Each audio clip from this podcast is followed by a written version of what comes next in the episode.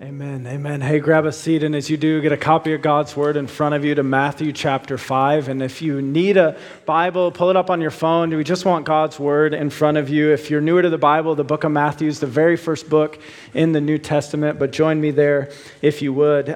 We finish our summer series through the Beatitudes today. Next week, we will just have a standalone sermon, and then in 2 weeks, we begin our fall series through the book of Ephesians. And I am thrilled for us to walk through this together. If you've ever studied the book of Ephesians, you know the richness that is there. I love the way the Lord and His providence has broken that book up. The first half of the book is all of the things Christ has done for us and all the promises we just get to rest in because of what He's done. And so for the first half of that series, we are going to rest in all of the promises of what it means to be in Christ. And then in the second half of the book, in light of those things, now how shall we live as followers of Him? And so my hope is as we walk through that this fall, we'll be equipped to rest in Christ and to walk with Christ in a great way. So that's where we're headed throughout this fall.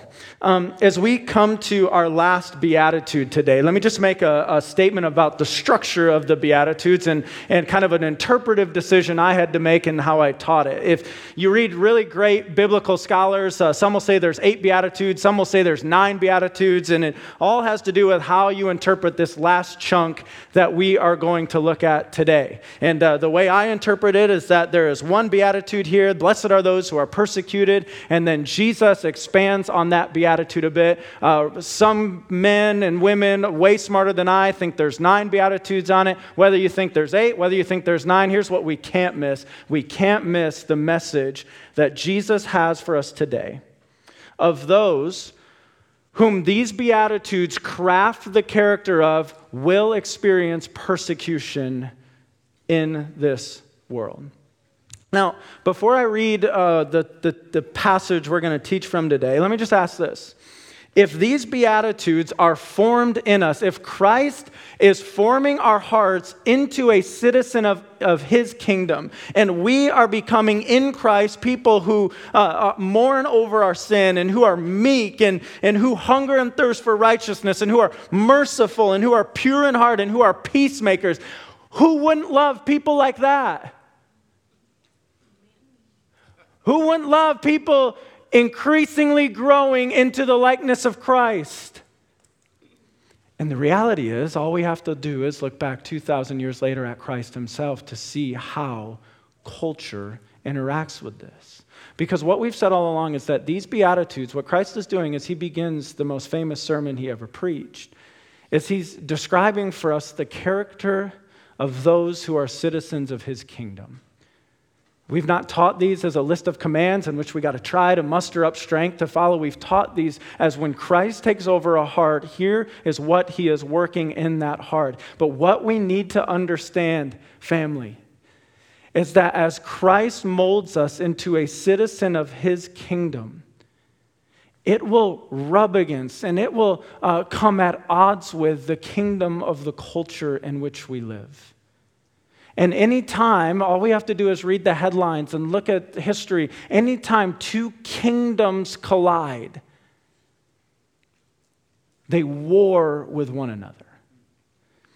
And as we come to this building block upon building block through the Beatitudes, Jesus culminates His Beatitudes with this: blessed are those who are persecuted for righteousness' sake. And here's what I want us to see today, that kingdom character, the character of the kingdom of God, kingdom character, will bring conflict with culture. And so the 3 ways I just kind of want to work through this passage here today, 3 questions I want to work us through. What is persecution?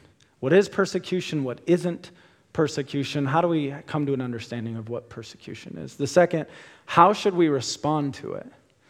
So it seems scripturally, and it seems even through the words of Jesus, that this isn't a matter of if we experience, it's a matter of when we experience, and how should the believer, the Jesus follower, respond to it when it comes. And then the third, why in the world can we respond the way Jesus tells us to? Why can we respond that way? So let me pray and ask God's help, and then let's let the word speak for itself. Father, we come now And we need to submit ourselves under your word. We are not the authority, you are. Lord, I think I have good ideas for life. I don't, you do. Lord, I want to read into your word things that aren't there because, Lord, it's just who I am and my fallibility. Lord, please, will your word go forth rightly? Would we not make it say something it doesn't? And would we not miss any tiny grain of beauty that you have for us in this? Lord, would we hear it right so that we can respond to it rightly? Would you tune our hearts to the promptings of your Spirit as your word goes forth? God, most of all, will you help us right now? We need to be equipped. We need to be taught. We need to be instructed. We need to listen to you. And thank you that you've given us your word. In Jesus' name, amen. Blessed, Matthew 5:10, blessed are those who are persecuted for righteousness' sake, for theirs is the kingdom of heaven. Blessed are you when others revile you and persecute you and utter all kinds of evil against you falsely on my account. Rejoice and be glad, for your reward is great in heaven, for so they persecuted the prophets who were before you. What is persecution? Persecution is any attack, any assault, whether it be physically, whether it be verbally, that comes against us because of our faith. And I want you to understand something, that Jesus didn't just say, blessed are those who are persecuted. There are some words he attached on the end of that. Blessed are those who are persecuted for what? For righteousness' sake. You and I, no doubt, have met people, and I've certainly had conversations with people through the years where they go, man, I'm just being so persecuted right now. People are coming against me, and people are hating me, and I'm so persecuted right now. And if I was, more bold at times, I'd say, no, you're not experiencing persecution for righteousness' sake. You're just a jerk. And you're kind of just experiencing the fruit of being a jerk. Blessed are those who are persecuted for righteousness' sake.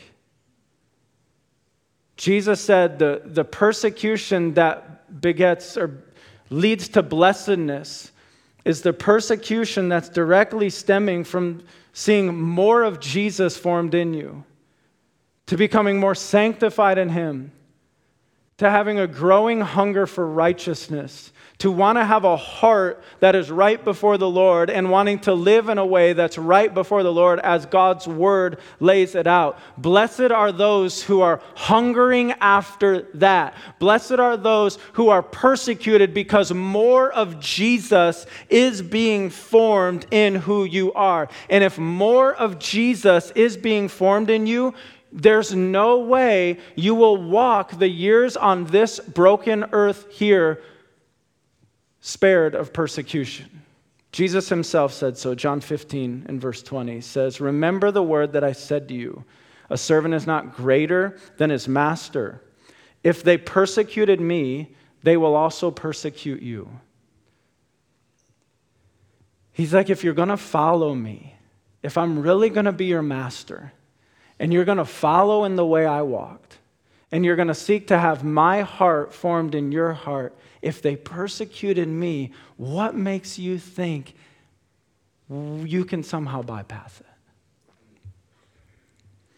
If they persecuted me, they will persecute you. Now, what is persecution? I think as we come to this topic, immediately, and rightfully so, we think of our brothers and sisters around the world who experience the physical effects of persecution. I'm going to read a story for us in a minute here. The physical effects of persecution and how for their faith in Jesus Christ, they come under severe dangers, the threats of beatings and imprisonments and being murdered.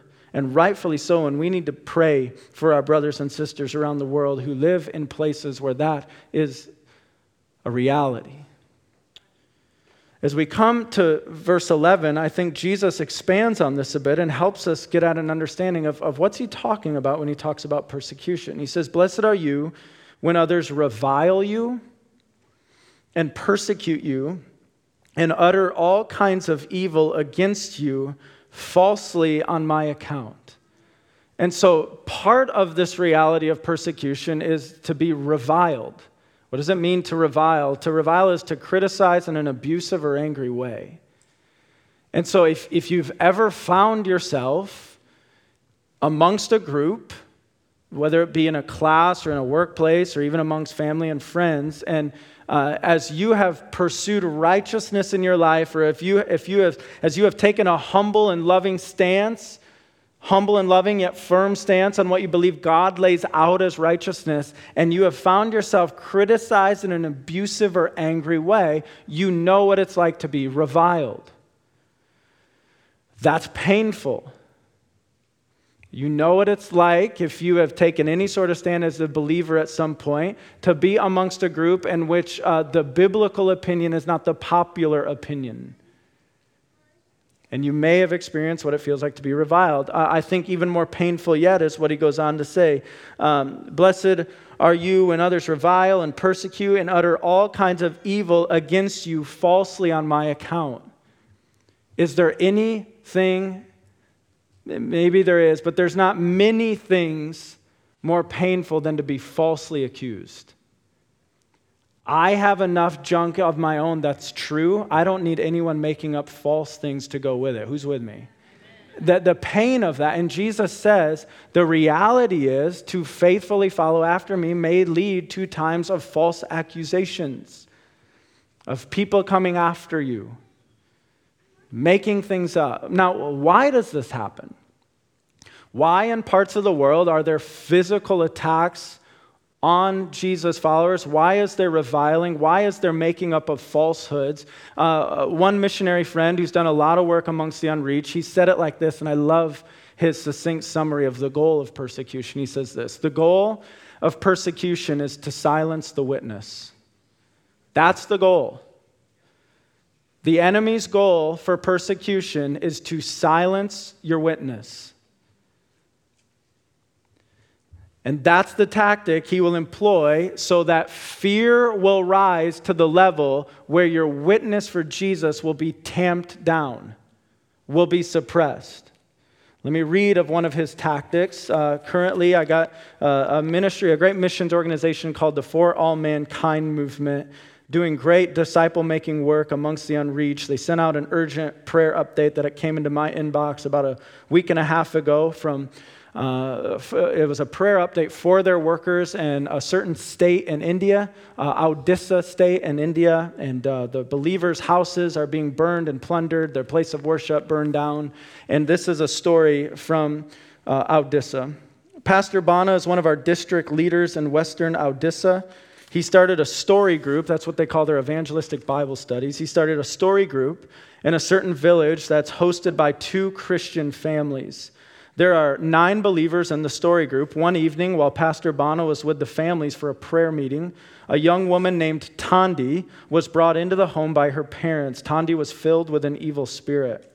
Tandi's parents were devout Hindus and worshiped their idols faithfully, but nothing they did could set their daughter free. So they asked Pastor Bana and the prayer group to pray for her. As the believers prayed, they could see the peace of God wash over Tandi's face, and she began to return to normal. Seeing this change, her family started attending the story group regularly and learning more about Jesus. But Tandi was not completely healed. She still had occasional problems. For her to have total freedom from the evil spirit, she needed the Spirit of God to dwell inside of her. When Tandi later heard the gospel in the group and prayed to accept Jesus Christ as her Lord and Savior, she was completely delivered. She had full peace in her right mind. She wanted to be baptized. It seemed that everything was working out perfectly. Then 2 weeks ago, Pastor Bana visited the village again. All of a sudden, Tandi's husband, Milan, appeared and confronted Pastor Bana in the street. He slapped Bana across the face and said, "What do you think you're doing? You people are preaching the gospel of Jesus and making people Christians. Even my own wife, I'm going to kill you for this." Milan grabbed an axe from nearby and began chasing Pastor Bana around the village. Bana ran to a friend's home and hid in his closet. Somehow, he was able to escape the village and return home safely. When he shared the story with us, Pastor Bana said, and here's his prayer, "Please pray for Tandi's husband, that God may change his heart and that he will also come to know the saving knowledge of Jesus Christ. Please also pray for the protection of my family and that God will use us for many more days to come to reach people who have never heard the name of Jesus." So a wife gets saved, and a husband comes at the missionary with an axe. Why does the enemy orchestrate an axe attack on a faithful minister of the gospel? So that fear will rise up and the witness will go down. But let me tell you something, you ain't keeping Bana out of that village. He'll be back. But the goal of persecution is to silence the witness. And now we hear stories like that, and I pray we pray for the workers on the fields like that. And I also want to, and I think that the knee-jerk reaction can be is, man, we don't experience persecution where we live. And I would agree with you, we don't experience it like that. But let me ask this, if the goal of persecution is to silence the witness, where do you find yourself in environments where, like, you feel the effects of your witness being silenced? And as you sit in that class or that, that course you're in at school or the workplace in which you work or amongst your family, amongst friends, when you feel that, I want you to ask yourself, why do I feel this angst, this tension over not being bold to witness for Jesus Christ? What's contributing to that? And I think all of us have sat in environments like that. I remember my class, in my undergrad and on the historical Jesus. I went, for those of you who don't know, I didn't go to a Christian college, and so the class on the historical Jesus was everything opposite of what I read in this book about who the historical Jesus is. And I just remember this PhD in front of me, smarter man than I'll ever be. And he's telling me this, that, and the other, who Jesus is. And I'm like, Mark 4:12 actually says, and all the classmates like, what a loser. Get Bible Thumper out of here. And like, I just remember being in my dorm room, like 19, 20 years old, like, Lord, like, will I really show up again tomorrow and be like, yeah, but Luke 17 says, and feel all the looks of the people and watch the PhD. He's a PhD. I'm a 19-year-old loser. Watch him roll his eyes. We feel that.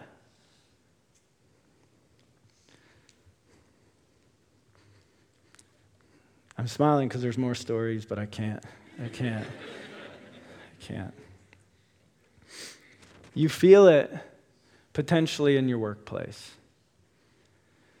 I mean, how many people I've talked to through the years who work in different, they just have different fields. And they say, man, I so wish I could just be more open about my faith. But if I then ... And now, let me just caveat this. I know it's easy for me to say, boldly witness for the Lord Jesus Christ in your occupation. I know it's easy for me to say because I get paid to talk about the Lord Jesus Christ.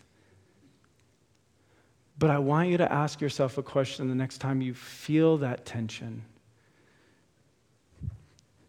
Is my allegiance to my Lord and Savior and the witness of his good news to all mankind, or is my allegiance more to holding on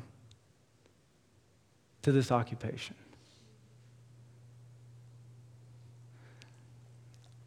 I know that's not an easy thing I'm raising.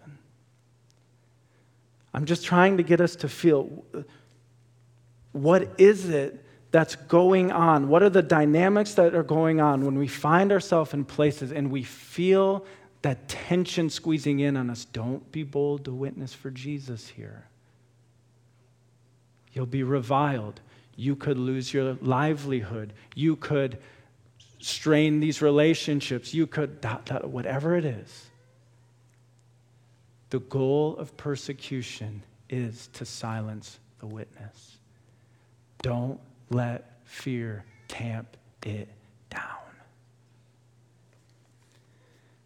So, if we're really going to follow him, and we're really going to take stands for righteousness, and we're really going to go the places he leads to go and say the things he says to say, then how should we respond to it? How should we respond when persecution comes?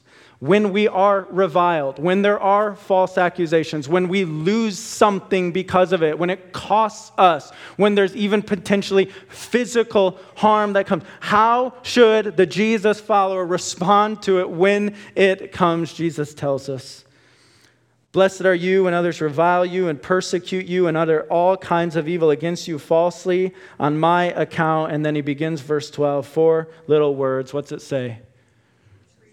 Rejoice and be glad. How does the Jesus follower respond when they come under attack for their faith? The Jesus follower rejoices and is glad in it. And that sounds like, trust me, that sounds like such a Christian platitude. Dave, man, I know life's hard. Rejoice, brother. It sounds like such a platitude. And at times it can come across as unhelpful in the moment. And yet what we have here, Jesus, what do we do when it happens? You know what you do? You rejoice and be glad. What is the response of the Jesus follower to be when our faith comes under attack? We rejoice and we be glad. We're not shocked by it. Why don't we have to be shocked by it? He told us it will happen. I mean, right? How much have we seen within the Christian community as like our faith comes under attack? We're just like, oh my goodness, can you believe this is happening? And I'm like, yes. Like the answer is yes. I don't like it, but he said it was going to happen. The response is to rejoice and be glad. Our human response when we come into situations that can well up fear in us is what? Fight or flight, they say. How many fighters do I got in the room? How many flighters do I got in the room? I say I'm a fighter, but I'm for sure a flighter. I was cleaning out a little barn on our property, getting ready for chickens. We're pumped for that. And it was a mess, and I'm cleaning it out. And the bats love this little barn, and I hate bats. And so I walked in, like yesterday, I looked up at her after this, said, this is my barn. You're just living in it, and I will not be scared of you. And I'm over there shoveling stuff out, and one little devil worshiper just starts going nuts. And then, screeching at me, and I just hightailed it out of there. And you get outside the barn, you look, did my wife, did my kid, no one saw. Okay, I'm walking back in with my boys later, boys, come here, let me show you some bats. You gotta be tough. I'm for sure a runner.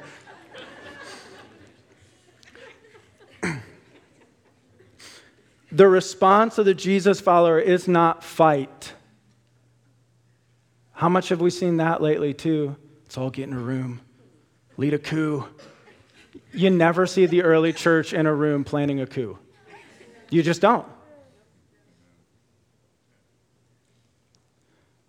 And yet how many of us think, oh, let's just run. Let's just get out of here. Let's just avoid that. No, you never see the early church running. What do you see? You see exactly what Jesus said here. Look at what in Acts 5 here. It'll be on the screen. You can stay right where you are. And when they had called in the apostles, they beat them. How much when I read the book of Acts do I just gloss over those words right there? Oh yeah, they got called in, they got beat. They beat them. They beat them and they charged them not to speak in the name of Jesus, and they let them go. Then they left. How did they respond? How did the apostles respond to that beating and that instruction? Don't do it. When they left the presence of the council, rejoicing. There seems to be this outflow of rejoicing. Why are they rejoicing? They're rejoicing that they were counted worthy to suffer dishonor for the name. They're like, my Savior went to the cross. He gave his life. We just got beat for his name. Rejoice. And yet they didn't run. And every day in the temple and from house to house, they did not cease teaching and preaching that the Christ is Jesus. They didn't fight back. They heard the instruction, you better not be talking about this Jesus guy anymore. They're like, praise the Lord, we just got a swift beating. What town do you guys want to go talk about Jesus in next? There's no fight back. There's praising and being glad, and there's no retreating from the mission. Look at what we see in Acts 16. I'm talking about how is it even possible for us to rejoice and be glad in the midst of persecution? Paul, Silas, and the jail in Philippi, about midnight, Paul and Silas were praying and singing hymns to God. And the prisoners were listening to them like, these dudes are nuts. It's midnight, they're in jail, and they're like, you want to worship? What hymn? How Great Is Our God? Chris Tomlin, you want that one? Let's go. They're singing. Look at what we find embedded in the richness of the book of Hebrews. In Hebrews chapter 10, it says, but recall the former days when after you were enlightened, you endured a hard struggle with sufferings, sometimes being publicly exposed to reproach and affliction, and sometimes being partners with those so treated. For you had compassion on those in prison, and you joyfully accepted the plundering of your property. Again, we read that, but I'm picturing myself, this country in which I live, coming to a place where my property is plundered just for the fact that I'm a follower of Jesus. And I'm just picturing Erica and I like walking down our driveway as they're just burning our house, like high-fiving. Yeah. Let's go! And I'm not saying that their joyful response was all in high fives, but it says they joyfully accepted the plundering of their property. How? Since you knew that you yourselves had a better possession and an abiding one. That's it. How do we respond this way? So what is persecution? And how are we to respond? And then this third question, why in the world can we possibly respond like that? Why can we respond that way? Because of the promises that Jesus attaches to it. Blessed are those who are persecuted for righteousness' sake, for theirs is the kingdom of heaven.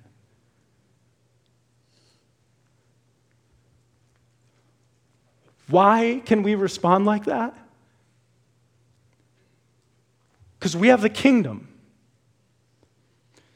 The Beatitudes bookended with these promises. Blessed are the poor in spirit, for theirs is the kingdom of heaven. Last Beatitude, blessed are those who are persecuted for righteousness' sake. Jesus, how is that blessing? Because you have the kingdom. Blessed are you when others revile and persecute and utter all kinds of evil against you falsely on my account. Rejoice and be glad. Really, Jesus, how? Why? For your reward is great in heaven. We are not ultimately citizens of this earth. Our citizenship is laid up in heaven with Christ. It's what makes us crazy. Come plunder our things. It's not ultimately my things anyway. Come inflict pain. Kill me if you want. It's gain. You're just doing me a favor. I get to go be with Jesus. This sounds loony to the world. And yet it's so biblical.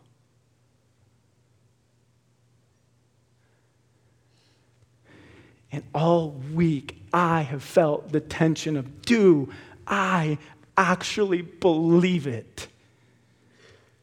Do I actually believe it? I can pull some notes back from seminary class and I can get the best commentaries out on my desk in front of me and I can get a nice little latte right there and I can exegete the passage. Do I believe it though, Brock? Do you really believe persecution for righteousness' sake is blessedness? Do you really believe it's worth it? Because here's the reality. All of us in this room will sacrifice for things. And we will all sacrifice for the things that we believe the reward is so much greater and so much more valuable than the pain of the sacrifice. Do we believe? The kingdom is so valuable that our citizenship being laid up there, that the rewards of heaven are so supremely valuable, I will take firm, loving, and humble stands for the cause of righteousness. And I will go anywhere that Jesus tells me to go. And I will say anything that Jesus tells me to say. Do we believe that?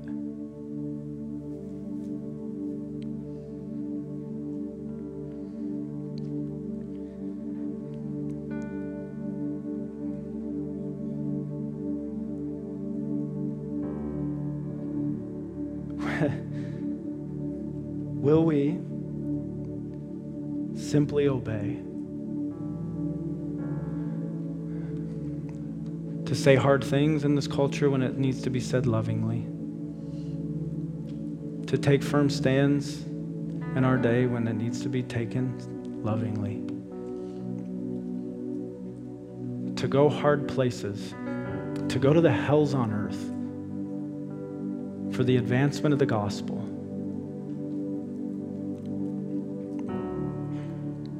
To see the kingdom go forth. And now on that one, I want to make a note, because I know often when I bring that up, like, would we go to a place like this village in India where to see people come to know the Lord can lead to you being chased around by axes? And I know, like, so quickly our response is that, but I'm not called to that. I'm not called to places like that. And I want to tell you, I agree with you. For the majority of the room, I believe we are where we are, and God has led us where he's led us. And for the 99% of us in this room, what God wants us to walk out of here with today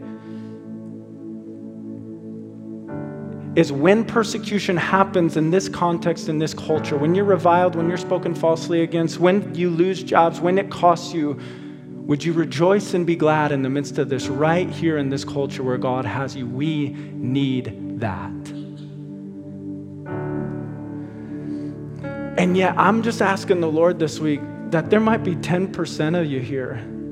There might be 10 of you who walk through the doors today.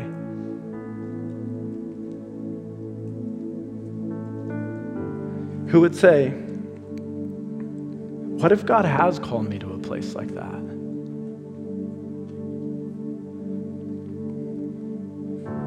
What if I am to go to the fields amongst the unreached, where it's dangerous, where it's hard? Where to speak the name of Jesus will lead to persecution. And again, people are like, yeah, but we're not all called to that. I know, but the problem of American Christianity is not that too many of us are going who should be staying. It's too many of us are staying who should probably be going.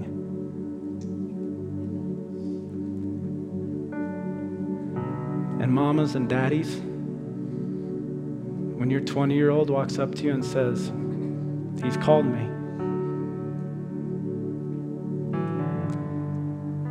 Don't talk him out of it.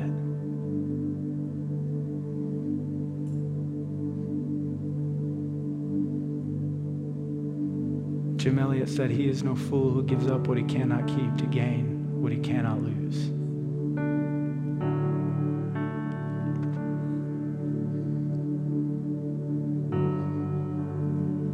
When our young people come up and say, he's calling me, I gotta go.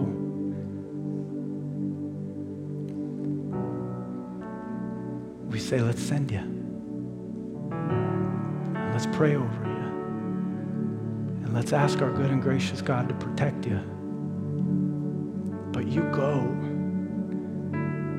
for the good of the name of Jesus, for the advancement of his kingdom, and for the fulfillment of the Great Commission. I know for 99% of us here today, this will be lived out in our south suburb context, and that is equally as righteous in the sight of God. But I felt strongly this week to make an appeal to the 10 of you who might be called from the south suburbs of Indianapolis to southern Africa, into South Asia, into South America.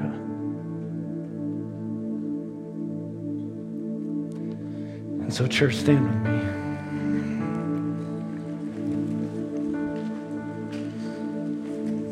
with me. The Beatitudes of our Lord and Savior Jesus Christ, the character of those who are citizens of his kingdom, the character that will grate against the character of our culture.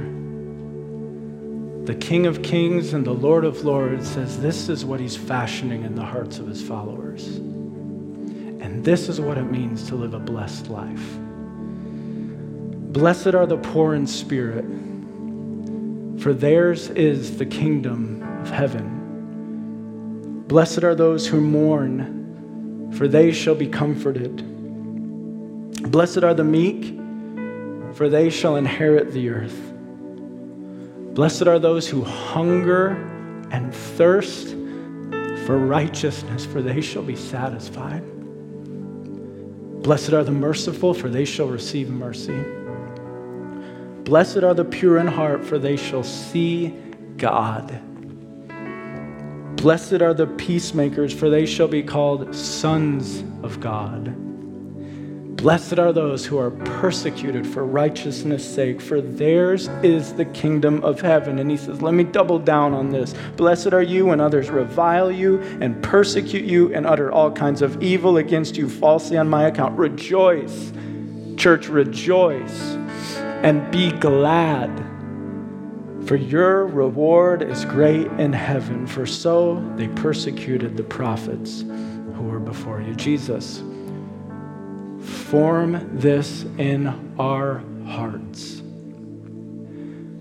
Would we reject as ultimate the citizenship of this world? And would you form us from the heart out into citizens of your kingdom? I pray this in your powerful and precious name. Amen. Redeemer, you're loved and you're saved.